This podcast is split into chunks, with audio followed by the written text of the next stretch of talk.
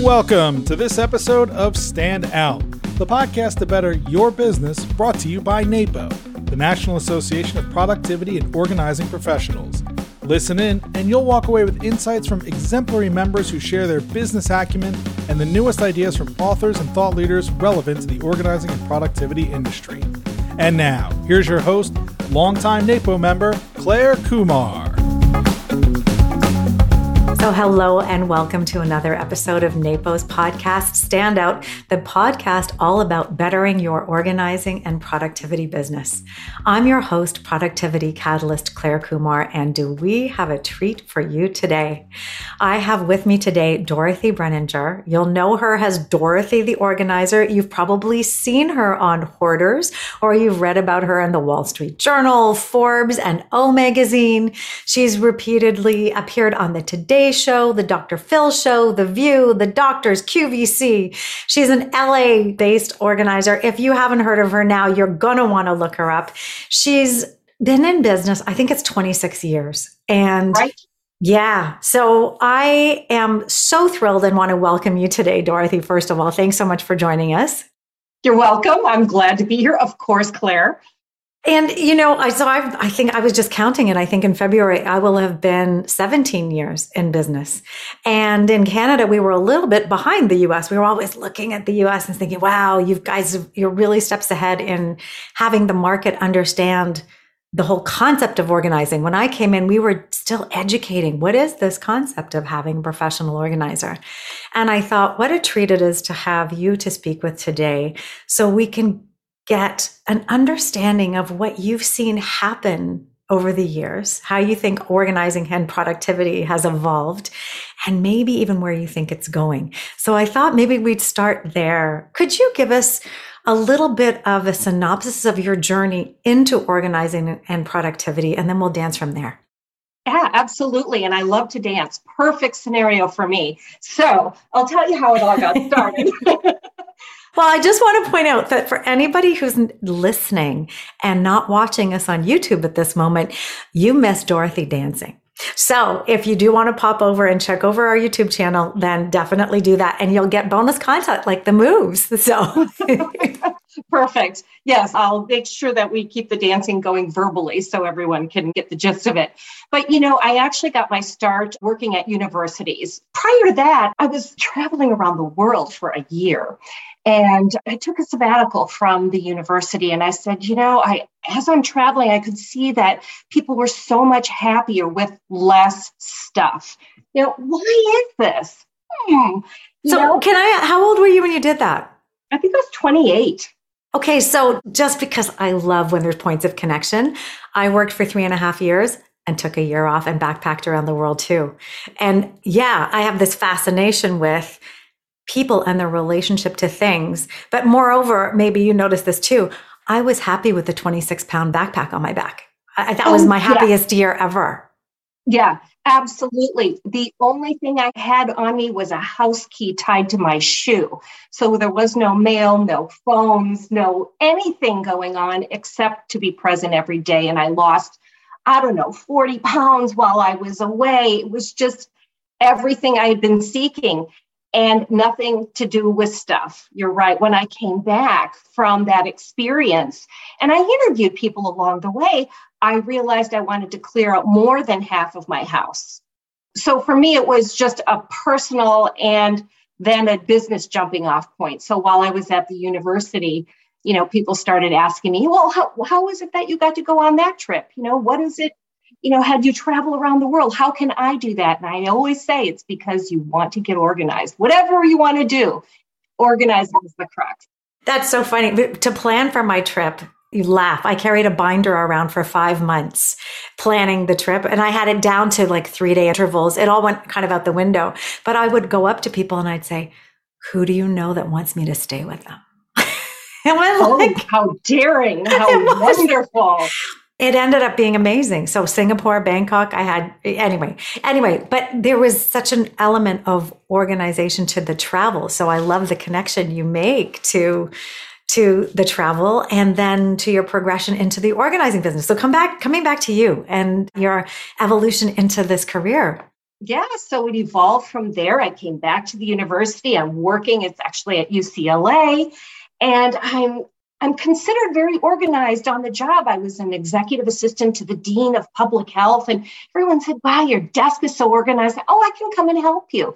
So it started with helping. I started giving seminars to all the other staff around the university, then to the faculty, and suddenly I was doing guest appearances all over the university system. And so I finally went to my boss and said, You know, I think I want to turn this into a business. And after a while, I gave my notice, I trained my replacement, and then UCLA became my first client.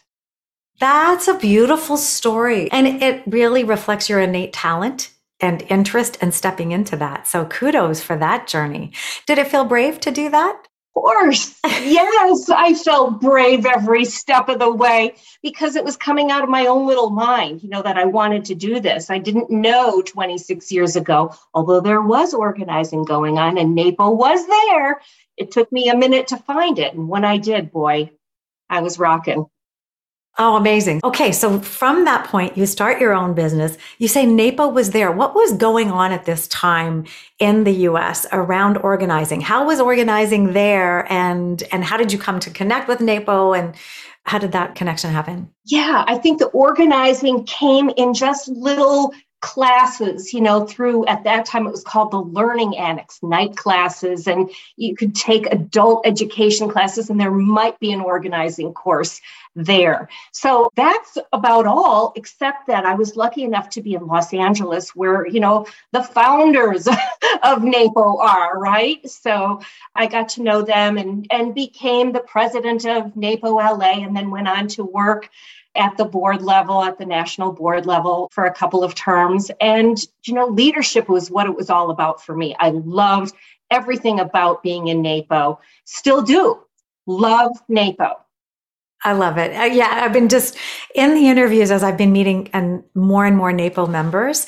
The connection that I love hearing about most is the connection to NAPO and how volunteering for the organization has been not only in a way to embed in the organization and connect with others, it's been so richly rewarding as well. So I think I'm hearing you echo that. Absolutely. I used to teach a lot of the volunteer leadership courses, and I just don't see it as a have to. The whole point, Claire, is the volunteering allows you to be allows me anyway to be very creative. When you volunteer you get to bring your creation to life. And so if you can use that as the access hello yeah here you are Yeah, 100%. This is, I mean, I feel really privileged to be invited into conversation and to seek out conversation with inspiring people such as yourself and to make that connection and be part of the organization. So, yeah, so I found NAPO in 2010 after finding POC in Canada, professional organizers in Canada back in 2005. So it took me a while. And then I realized, wow, there's a wealth of knowledge and expertise. So being part of the community has been really rich for me. Let's go back to that time when you were you were starting your business and at what point did you discover NAPO? Was it long after or what was happening for you as you built the business and and then emerged more? Yeah, once I realized I had this organizing gene or interest, I looked everything up and I got involved immediately. So I went straight to the chapter. And not only did I go straight to the chapter, but I went to the chapter and I said, I'm new. This is my first night. What can I do for you? Right? Oh, yeah. What a spirit. So if you want to be known and get involved in a deeper level with NAPO, all you have to do is say, What can I do for you? And yeah, you will be answered. well, yeah, yeah, I do have to say that there is so much that NAPO accomplishes And it really is because of the volunteers that are involved. It wouldn't happen without all of that energy. There's a lot of leadership and stewardship, and we have our association management, and all of us come together. But without the volunteers, boy, it would be a, such a fraction of what we could do. So, yeah, so I love that. I love that. So, tell me how your business evolved then, because how do you go from there to one day being on numerous hoarding shows and on, on all of these TV shows? Tell me about how your business expanded. What was the journey? I think the journey happened when the biggest journey happened. You know, had done all this volunteering at NAPO. I was known as someone who would just take on the strangest things. I loved organizing the volunteer events. So there was that. And I got a call from NAPO. And they said, Dorothy, we have someone who is going to jail because they are hoarding. Would you be willing to call Los Angeles County and help them out and see what you can do? Course. So I call LA County. What do you need? I understand you've got someone who hoards. I didn't know about it then. And what is it that I can help you with? And I said, Can you work with this man? He's going to jail. He's 76 years old. He has 5,000 bikes and bike parts inside his house. So he's sleeping on the outside of his house in one of the most dangerous parts of Los Angeles. And I said, Absolutely. And then they said, We can't pay you. So I just said, You know what? No problem. I've never done this thing hoarding.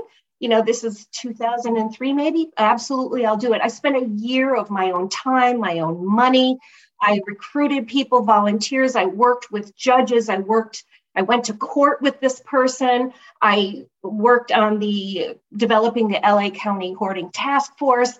And all of this was just so, and it's not where I was going. I thought I was going to be doing corporate work and it became hoarding. So I just accepted the opportunity that came and wound up on the NBC Today show, the front page of the LA Times, you know, all these magazines, and boom, I get an offer to be on the Hoarders TV show on A&E. I love that story. And it, it again emphasizes why volunteering can lead to amazing things without it even being the intention. What I noticed and what you said was curiosity you didn't know anything about hoarding or if you could help that person, but that spirit of curiosity and also compassion to step into an opportunity and generosity to step into that which was going to demand a lot of you and to not know where it was going to go. That's really speaks to who you are. Well, thank you, Claire. Uh, you know, I think the other piece for me is being naive has been a benefit to me on the one hand. You know, on the one hand, that's been a great thing. On the other hand, you know, I've always been a lone ranger, and this is where I always want to make an apology to my NAPO friends because I didn't know how to be a good partner. I didn't know how to share. I didn't know how to credit others. Really, really, until about six years ago, did I learn the lesson. So that's been a hard one for me to sort of clean up the stuff that I didn't do correctly. That's a really profound thing to say. And as I listen to you, it prompts things that I'm reflecting on in so many ways. But one of them is I did not reach out to people and say, let me learn from you. I figured I needed to do everything and figure it out on my own. That is a an exhausting road. so it sure is Claire. right? So i don't know if there's a, that felt to me like there might be a little parallel there. And then i realized oh my gosh you know if you can park the scarcity kind of feeling what, I, what i'm liking seeing in napo now is this coming together on a community basis in napo and outside of napo. NAPO is one organization of atlanta based organizers coming together to serve their community. And i'm i think there's such opportunity if we can have that spirit you're talking about and step into that early of the connection and collaboration that we make. So, where do you think that came from? Believe me, I've studied it. You know, like how could I be kind of so self centric about things? And, you know, I remember a time, no blame here, mom, but, you know, I was a gymnast really good at gymnastics. And at one time, you know, I'm 14, 15 years old, and I won a lot of the events, and I went with one of the opposing gymnasts over there. And we just practiced some, doing some of these new moves we'd seen in the Olympics. And mom called me over and she says, You never share that kind of information. You keep that to yourself. That's the only way you're going to get ahead. So it's not a blame. She comes from the war in Germany. You know, you had to stay close, keep it all close to the vest. But that's how I operated until I learned, oh no, partnership is a much better idea. I love that. I mean, yeah, we're all informed by our culture, by the voices that come to us. And one of the big opportunities is to check that bias. Is I'm holding something true. Is it, is it reasonable that that's still true now? And so I love that discovery. But what would you say you're noticing now if we come to, you know, 2022 and boy, we've been through some interesting challenges in the past couple of years. We've seen an evolution. I mean, virtual organizing has become a real thing now. What else are you noticing in the industry now that surprises you or delights you or frustrates you? Well, I'm seeing a lot, and it's mostly based on COVID, you know, that whole shift. But Fortune magazine just quoted that 4.5 million people have literally walked off their jobs as of November 2021. So that means, well, what are they doing? And that, you know, it's kind of called the great resignation and it's now actually be, being renamed to the Great Reshuffling because they're walking off those jobs and people are recreating their careers now. Well, what do they want to do? Aha, guess what? It fits right here into our world of organizing, which so many people, at least from my perspective, have years worth of experience because a lot of these people who are resigning are mid career. Okay. So they have this wealth of experience. And I'm seeing the organizing industry grow because of this. You know, I am training others to become organizers because of this. When you have a certain skill set, whether it's real estate or whatever that skill set might be, it can be living under the umbrella or the rubric of organizing. So that's the biggest change that I'm seeing. And because everyone is working from home, for those who haven't walked off their jobs, right, they too need our organizing expertise. So organizing is the hot job. It, it, uh, I think in 2020, it was one of the top 10 jobs by Business Insider magazine. Oh, I didn't know that. That's exciting. I do sense the opportunity as a productivity coach right now. I think the opportunity to step into the burnout proofing arena is really where I see a big opportunity. There are headlines every day around the levels of burnout, especially in leadership. And so, yeah, there's so many. What, what I love that I noticed over the past few years is this expansion into real depth in different areas. I mean, the number of the scope of organizing and productivity is so vast. There's room for so many different kinds of expressions of that skill and expertise to add value in so many different ways. Yeah, and that's, I think we're saying the same thing here because people are having this experience like they watch things on TV, they watch other people doing things. I can do that. I do that. I could do that better.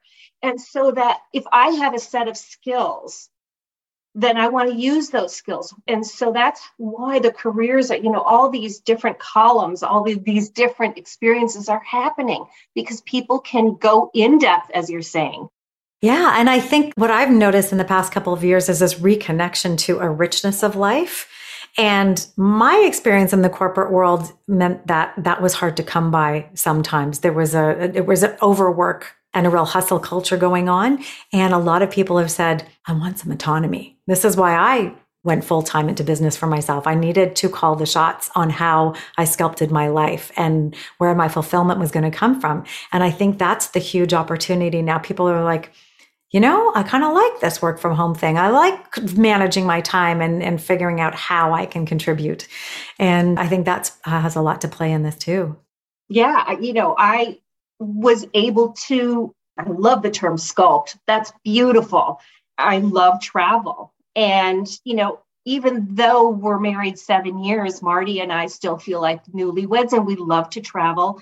And, you know, last year we did a trip to Belize and it was on a little puddle jumper. And I had a camera guy there and we were able to do a bunch of filming in Belize. And I did all of my coaching from Belize. I do a lot of business coaching and things like that, not hoarding, believe it or not. And here I am doing my work you know, from different countries around the world. I, I love to say that about myself and I love to do it. And that's what organizing can offer so many people. Yeah, it really lets you design your life the way you want to. And so that is that is very very exciting. What challenge do you think face the industry in your estimation, you know, as as you've seen things evolve? I mean, there's a big sense of there's so much material and information and content out there now that is really rich. There's a lot more DIY, for example. So, what do you think is changing that's that may be challenging for us? Well, challenging in the industry if you let it be challenging. Okay. I was expecting you to say that. I knew you'd I knew you'd put a positive spin on it. So what yeah, what are you thinking? You know, now it comes to me like people will say, "Well, Dorothy, can you come and organize, let's say an office?" So I'm great with paper. I can do it like that. I can do it digitally, no problem. And then they want to do a very particular software program that I don't know. So that could be, and there are so many apps that we know and don't know. And, you know, when someone hears it on the radio or sees it on, you know, a YouTube channel, they want to try that app. And I haven't heard it, of it yet. So is that going to be a negative? No, it's going to be great let me find a way to have this happen for you. I'm going to connect you with so and so. Like, remember how I said that I was afraid to share and partner in the past? Gone. Right. Gone. Right. So now, now I can call on the experts that are there because you mentioned it earlier. People are going in depth and learning very specific things. So I can just hand it off. Yes, I can do photo organizing, but would I rather turn to, you know, Cathi Nelson or somebody like that who does, you know, photography and, and all of that? Yes, send it over to her then. Yeah, and and you get to be appreciated for being that conduit to talent. Yes.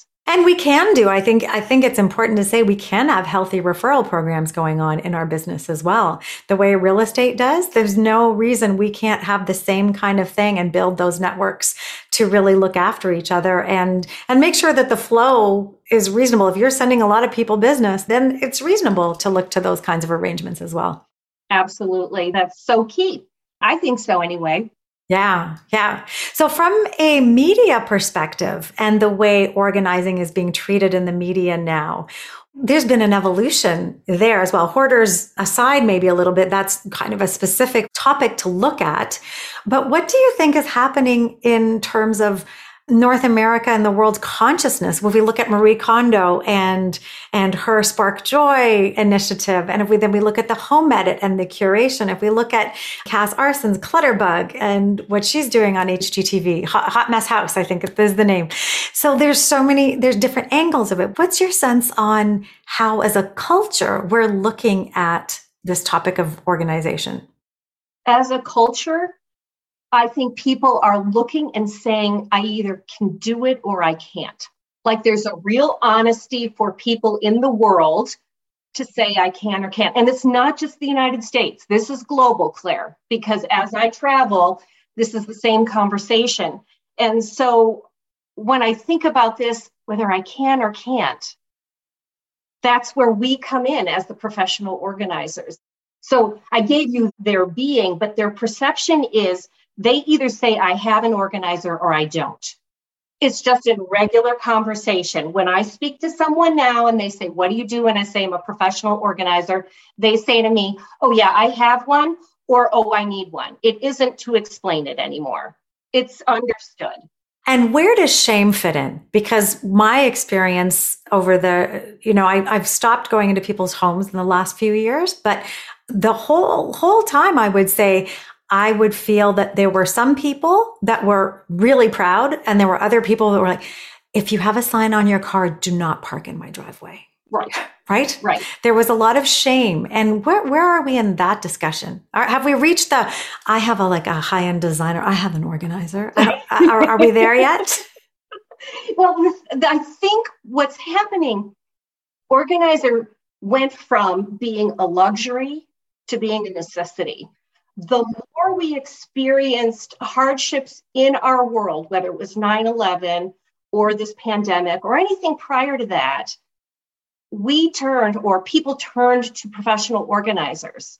Some organizers might say, oh, there was a drop off in my business. Others might say, people came to me because I was needed. They were so full of fear that they needed to get control of their lives that they came to me as a professional organizer.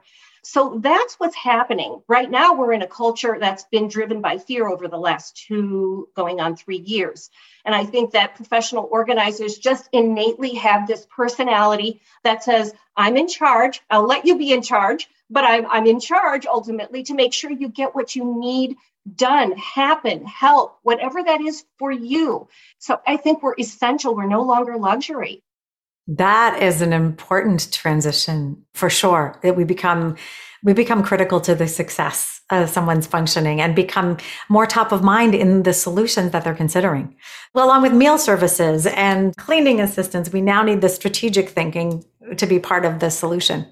Yeah, I love that. Where do you think the environmental concerns, ecological concerns, and I'm anticipating, not sure if we're seeing it yet, movement to buying fewer things. How do you think that might influence what we're doing? Well, it's already happening. We've been talking about 10 years now of the tiny house movement. We've got the minimalists already in place. But the generation now is really truly looking to live on less. If you take a look at Elon Musk, he's living in a tiny home right now. Is he? Yeah. Take a look. He's, you know, managing the space program and he's on site and he has a tiny house there. And I believe he's got a tiny house movement or he's affiliated with a builder who does tiny homes. So there's no question, none, none. And, you know, you can say, well, Elon Musk, uh, you know, I don't know. Or you might say, wow. Either way, when he does a tweet, the world changes. So whether we like it or whether we don't, he already is predicting that we have to go smaller. Well, if we look at what's happening economically, I know here for sure, we're talking about the next generation is not looking at ownership. I mean, it already happened in other markets. In Japan, renting is the name of the game. So if we look at it's, it's trickling down here. So our expectations of how we live and ownership are all changing. And I mean, and even in the economy with this sort of, I don't own all the music I listen to. Now I rent it for a time and, and everything ownership is in the big picture very fleeting anyway. So so it's interesting to examine our relationship to things and what we need to possess. It's it's funny, my sister just she's an artist and she's done some paintings and she is in some transition with where she's living and might have had to walk away from the paintings and get a new place. And I was feeling angst over her having to leave these things, but she kindly let me make a calendar with some of the art and I have it on my desk. And I thought, you know, what actually do we really need? You know, this conversation of how attached are we to things and what do we really need to really hold on to something important? Well, I'd like to just say, you know, thanks for having it turned into a calendar because it's beautiful. Tell your sister she's doing great work. But the other thing is, how much do we really need?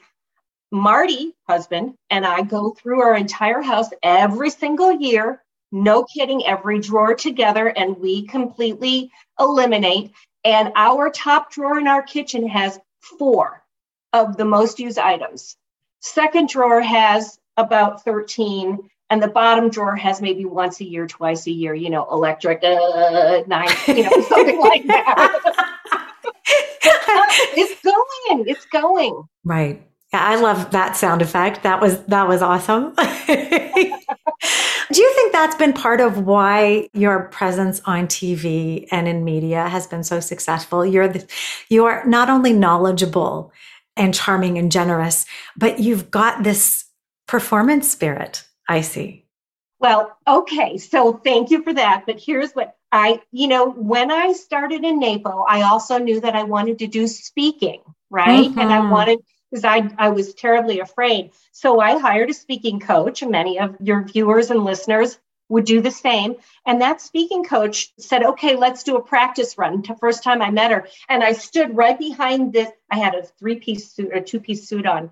And I stood behind this little desk and I, I spoke directly from my notes, you know, and said exactly what I should. And she said, who are you? And I said, oh, she, who are you? I said, really underneath it all? She said, Yeah, yeah, who are you? I, oh, gymnast, shorts, tennis shoes. outrageous. And she said, get out from behind that podium and go be that person. So wow, what a gift! Mm-hmm. Yeah. yeah. Yeah, showing up really tapped into this in the past two, three years. The more I allow myself to just express who I am, the more magnetic it is. And I'm sure magnets work both ways, right? They attract and they repel. And so I'm sure that's part of it. But when they attract, boy, do they attract. Yeah, yeah. I will say that when I do seminars that I've designed and invited people who want what I have, they are outrageous. But this personality in an accounting firm, mm, you know. Maybe. I don't know. I work with accountants, actually. That's the largest group of people I work with. And I don't know. I jive with them for some reason. So you never know. You might be an accountant's, you know, dirty little secret. Who knows?